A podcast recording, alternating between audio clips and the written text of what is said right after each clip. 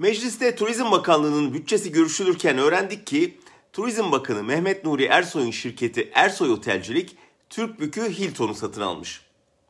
CHP milletvekili Çetin Osman Budak alınan otelin Turizm Bakanlığı'na tahsisli arazi üzerinde yer aldığını söylüyor.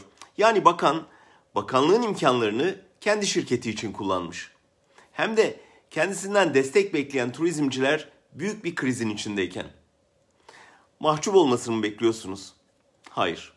Bakan bu eleştiriye cevaben pişkince soruyor. Turizmde en yüksek cirolardan birini yapan bir grubun yatırım yapmasından daha doğal ne olabilir ki? Bir başka örnek. Cumhurbaşkanlığı İletişim Başkanı Fahrettin Altun. Malum birden fazla maaş aldığı iddia ediliyor uzun süredir. O ses çıkarmıyor. Sonunda açıklamak zorunda kaldı ve öğrendik ki Borsa İstanbul Yönetim Kurulu üyeliğinden de maaşı var. Peki niye açıklamamış bunca zaman? Çünkü o paraya el sürmüyormuş.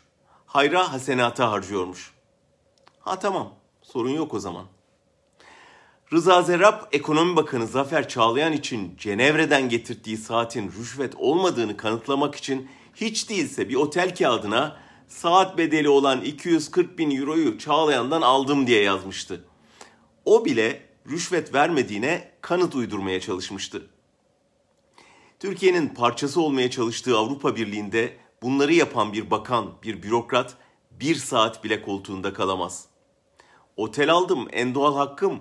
Yok ek maaş aldım, hayra harcadım gibi savunmalar ancak yüce divanda yapılır. Bizde ne oluyor? Buna sosyal medyada yeter sömürdüğünüz diyerek tepki veren 80 yaşında bir kadın sömüren danışmanın şikayeti üzerine hemen savcılığa çağrılıyor.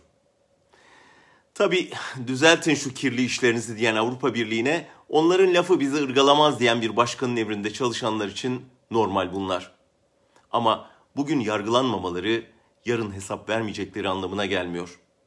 Bir kenara yazılıyor bunlar hep.